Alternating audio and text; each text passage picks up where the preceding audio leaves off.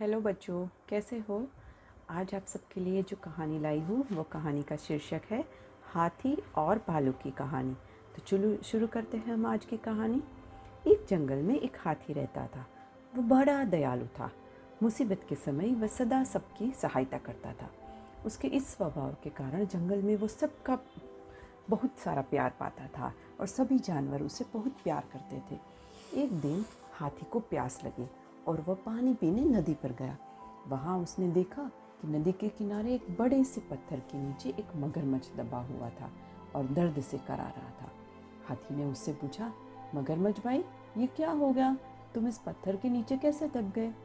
मगरमच्छ ने कराते हुए उत्तर दिया, क्या बताओ हाथी दादा, मैं खाना खाकर नदी किनारे आराम कर रहा था। जाने कैसे उस बड़ी चट्टान का ये टुकड़ा टूटकर मुझ पर आ गिरा बहुत दर्द हो रहा है, मेरी मदद करो, इस पत्थर को हटा दो, मैं ज़िंदगी भर तुम्हारा एहसान मंद रहूँगा। हाथी को उस पर दया आ गई, लेकिन उसे डर भी था कि कहीं ये मगरमच्छ उस पर हमला ना कर दे। इसीलिए उसने पूछा, देखो मगर भाई मैं तुम्हारी मदद तो कर रहा हूँ, लेकिन वादा करो कि तुम मुझ पर हमला नहीं करोगे। मैं वादा करता हूँ, दादा, मेरी मदद करो, मगरमच्छ बोला। हाथी मगरमच्छ के पास गया और उसकी पीठ से भारी पत्थर हटा दिया। लेकिन पत्थर के हटते ही तुरंत मगरमच्छ ने हाथी को अपने पैर, अपने जबड़े में दबा दिए। हाथी करा उठा और बोला, ये क्या मगरमच्छ भाई?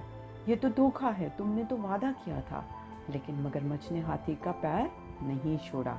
हाथी दर्द से चीखने लगा। कुछ ही दूर एक पेड़ के नीचे एक भालू आराम कर रहा था। उसने हाथी की चीख सुनी और वो नदी किनारे आया। हाथी को उसी हालत में देख उसने पूछा क्या हो रहा है हाथी भाई इस धूर्त मगरमच्छ की मैंने सहायता की और उसने मुझ पर ही हमला कर दिया। मुझे बचाओ। हाथी ने कराते हुए मगरमच्छ के पत्थर के नीचे दबे होने की सारी कहानी सुना दी। क्या हुआ? ये मगरमच्छ पत्थर के नीचे दबा था और फिर भी ज़िंदा था? मैं नहीं मानता भालू बोला ऐसा ही था, मगरमच्छ गुड़गुड़ाया और अपनी पकड़ हाथी के पैरों पर मज़बूत कर दी। हो नहीं सकता, भालू फिर से बोला ऐसा ही था भालू भाई हाथी बोला। बिना देखे तो मैं मानने वाला हूँ नहीं। अब एक बार उसके पैर पे फिर से पत्थर डालो, उसको नीचे दबाओ और फिर मैं देखता हूँ कि ऐसे पत्थर के नीचे कोई ज़िंदा कैसे रख सकता है। हाथी भाई जरा इस मगरमच्छ की पीठ पर वो पत्थर वापस तो रख देना, फिर उसे हटाकर दिखाना। भालू बोला, मगरमच्छ भी तैयार हो गया। वह हाथी का पैर छोड़कर नदी के किनारे चला गया। हाथी ने वही भारी पत्थर उसके ऊपर रख दिया। अब मगरमच्छ भालू से बोला, ये देखो, मैं इस पत्थर के नीचे दफ़ा था। अब यकीन आया ना तुम्हें? इसके बाद हाथी ने आकर पत्थर हटाया था। चलो हाथी, अब पत्थर हटा दो। मगरमच्छ बोला, नहीं हाथी भाई, ये मगरमच्छ मदद के काबिल नहीं है। ऐसे ही पड़े रहने दो। आओ, हम चले जाते हैं।